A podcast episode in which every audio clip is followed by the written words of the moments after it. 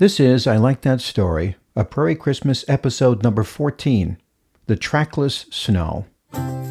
This A Prairie Christmas episode of I Like That Story is brought to you by Evolution Consulting, nationwide consulting for style, speaking, and stage.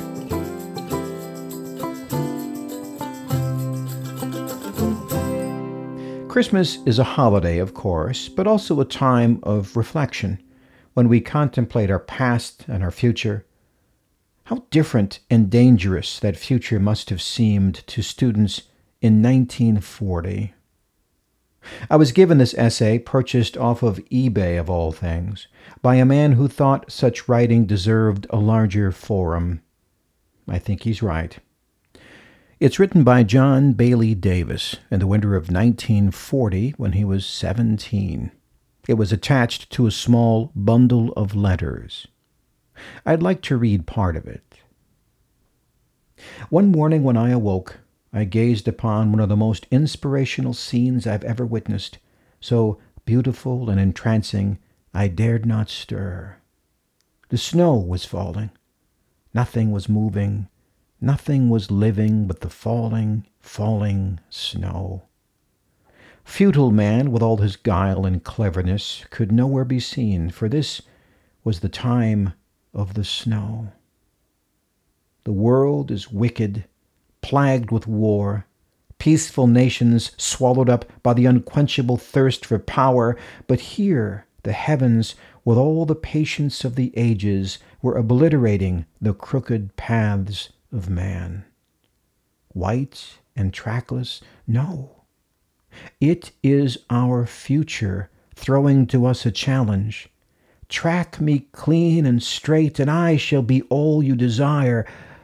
But track me crooked and foul, and then truly shall I be a waste. Can you hear in his words the yearning of a young man looking at the clouds of war in that Christmas of 1940? I said it came in a small bundle of letters. Another was written three and a half years after that by Franklin Delano Roosevelt to John's family in grateful memory of Technical Sergeant John B. Davis, who died in the service of his country. The last is an obituary notice from the Sioux Falls Argus Leader, who says John, a Washington High School graduate, and paper delivery boy was a gunner in a bombing crew shot down over Germany at the tail end of the war. He left behind a sister, Alice, and two brothers, Donald and Charles, and parents, and a challenge written in the last sentence of his essay. How shall we track the snow today? Thank you for listening. The story comes out of my syndicated radio show, A Prairie Christmas, a holiday gift from all of us at I Like That Story. I like that story.net is where you can find out more about the places I speak, the books I write, podcasts, blogs, CDs of some of your favorite Christmas stories, and more. Look us up on I Like That ilikethatstory.net.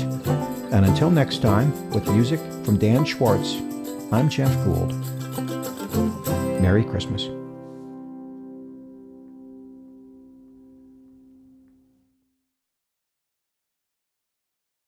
This podcast is a part of the C Suite Radio Network. For more top business podcasts, visit c-suiteradio.com.